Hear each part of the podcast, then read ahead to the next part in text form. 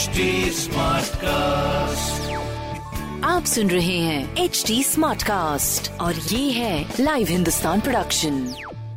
हाय, मैं हूँ fever RJ Sheba और आप सुन रहे हैं कानपुर स्मार्ट न्यूज और आज मैं ही दूंगी अपने शहर कानपुर की जरूरी खबरें। तो सबसे पहली खबर की ओर बढ़ने से पहले बारिश के हाल बता देती हूँ, मौसम के हाल बता देती हूँ। कानपुर में झमाझम बारिश शुरू हो चुकी है, तो भाई घने बादल एंड आंधी के साथ साथ शुरुआत हो गई बारिश की एंड कानपुर की धरती एकदम खुश। मगर अब असली मजा पता चलेगा तब जब सड़कों का हाल होगा बिल्कुल बेहाल। चलिए, इसकी रिपोर्ट तो हम आपको बाद में देंगे, पहली खबर की ओर हम बढ़ जाते हैं जिसमें जाम की जहाँ पर बात करें तो आए दिन जाम लग ही रहा है। गर्मी तो लोग परेशान हो ही रहे थे, अब बारिश होगी तो अगर इसमें जाम लग गया तो और भी परेशान होंगे, क्योंकि कल 18 मिनट तक बंद रही दादानगर की क्रॉसिंग। ट्रेन लगातार निकलते रहे, मालगाड़ियां निकलती रही, 18 मिनट तक बंद, दोनों तरफ वाहनों की लंबी लाइनें लग गई। कानपुर सेंट्रल से करवी जोन जाने वाली इंटरसिटी एक्सप्रेस दोपहर 12:03 के बाद में दादानगर क्रॉसिंग से पास हुई। इसके बाद गेट ही नहीं खुला और दूसरी तरफ से कानपुर जाने वाली जो मालगाड़ी का सिग्नल हो गया, लगातार 2 मालगाड़ियां गुजरने के सेट पर 18 मिनट तक ये बंद रहा। स्कूल की छुट्टी होने के समय की वजह से वहाँ पर गाड़ियाँ भी फंस गई, स्कूल के बच्चे भी उसी जाम में फंस गए। जाम पे जाम बढ़ता गया एंड शहरवासी और भी परेशान होते गए। तो इसका सोल्यूशन निकाला जा रहा है बहुत ही जल्द, क्योंकि फ्लाईओवर्स की जरूरत है ही शहर को, जिसके सर्वे किए जा रहे हैं अपने शहर में। इसी के साथ मैं आपको बता देती हूँ कि अपने कानपुर के आसपास समेत उत्तर प्रदेश में 18 नई नगर पंचायतें बनाई जाएंगी। रिसर्च वर्कर्स 100 विकास खंडों में रखे जाएंगे, 30,000 महीना उनको भी मिलेगा। ये नौकरी का भी एक बढ़िया अवसर है जिसमें आवेदन कर सकते हैं, जिसमें नियोजन विभाग की जो वेबसाइट है उसमें ऑनलाइन आवेदन किया जा सकता है। मतलब जो लिस्ट है उससे संबंधित कोई भी एक्सपीरियंस अगर आपके पास है तो भी आप अप्लाई कर सकते हैं। IT एंड कंप्यूटर आपको अच्छे से आना चाहिए और मैक्सिमम जो उम्र बताई गई है वो 40 वर्ष बताई गई है, इससे अधिक नहीं होनी चाहिए अप्लाई करने के लिए। माननीय मुख्यमंत्री श्री योगी आदित्यनाथ जी के सरकार राज्य के काफी सारे प्लान्स में से ये प्रस्तावित प्लान है।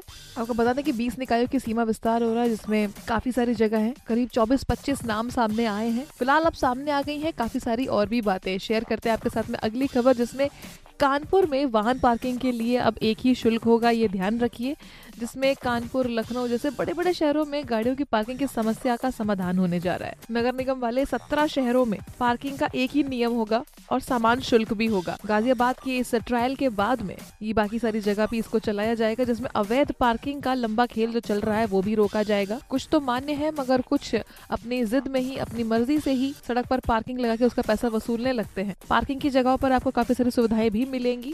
जब सारे काम सही से होंगे, नगर निगम के अधीन होंगे, तो पार्किंग स्थलों पर फायर फाइटिंग सिस्टम के साथ ही जनरेटर, इन्वर्टर, CCTV और शौचालय भी होगा। घंटे का कितना शुल्क है, कितनी फीस लगेगी, उन सब का भी बोर्ड लगाया जाएगा, स्पेशली 4 व्हीलर्स के लिए भी। ठेकेदार का नाम वहाँ पर होगा, वहाँ काम करने वाले लोगों का मोबाइल नंबर भी होगा, बोर्ड पर लिखा जाएगा। सारी चीजें फुल प्रूफ होंगी, मतलब ट्रांसपेरेंसी रखी जाएगी।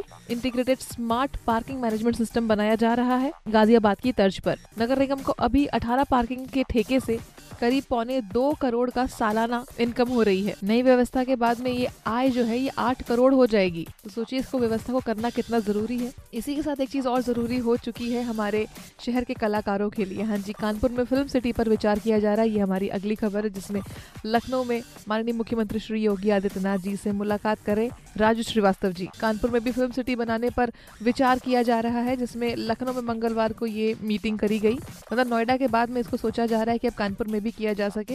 अब यूपी के सारे कलाकारों को इसमें मौका मिलेगा। कानपुर में जो फिल्म सिटी बनाने की जो मांग है वो गंगा बराज के पास करी गई है। बहुत टाइम से इसके बारे में बातें चल रही हैं, देखते हैं ये प्रस्ताव कब मंजूर होता है। इसी के साथ में आपके साथ में एक चीज और शेयर कर देते हैं कि DIOS और BSA खुद स्कूलों में प्रवेश करवाने निकले हैं बच्चों को। आपको बताते हैं कि शिक्षा का अधिकार हर किसी को है, इसके तहत गरीब बच्चों का जो प्रवेश है ना वो बहुत जरूरी है, तो उसके लिए सबको मदद करने आगे आना पड़ेगा। इसीलिए बेसिक शिक्षा अधिकारी खुद बाहर निकले हैं एडमिशन के लिए। इसके बावजूद कि यहाँ पर 8,077 सीट्स में अभी 3200 प्रवेश ही हो सके अभी। अब अधिकारियों की टीम फेल होने के बाद DM के निर्देश पर विभाग पर अलग और भी शीर्ष अधिकारियों को निकाला गया है, मतलब बाहर निकालना पड़ा है ताकि वो ग्राउंड लेवल पर जाके इसको काम करें। RTI के तहत 1343 स्कूलों में 14,868 अभिभावक जो हैं इन्होंने एडमिशन कराने के लिए पंजीकरण कराया था। कुल 8,077 बच्चों का नाम लिस्ट में जारी कर दिया गया है और पिछले 3 दिनों में अभियान के बाद में 3200 प्रवेश हो सके हैं। अभी 2,000 एडमिशन का टारगेट है, जल्द से जल्द ये हो सके। तो अगर आपको लगता है कि कुछ ऐसे जरूरतमंद बंद है, जनता की खबर पहुंचनी चाहिए, पहुंचा दें और वो स्कूल में प्रवेश ले सकें। काफी सारी शिकायतें भी हुई इसके रिगार्डिंग, मगर कुछ हुआ नहीं। मगर अब काफी सारे काम आगे और भी होंगे। इस तरह की खबरों के लिए पढ़ते रहिए हिंदुस्तान अखबार। कोई सवाल हो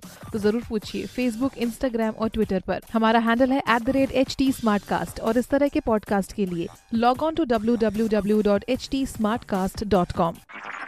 आप सुन रहे हैं HD Smartcast और ये था live Hindustan production HD Smartcast।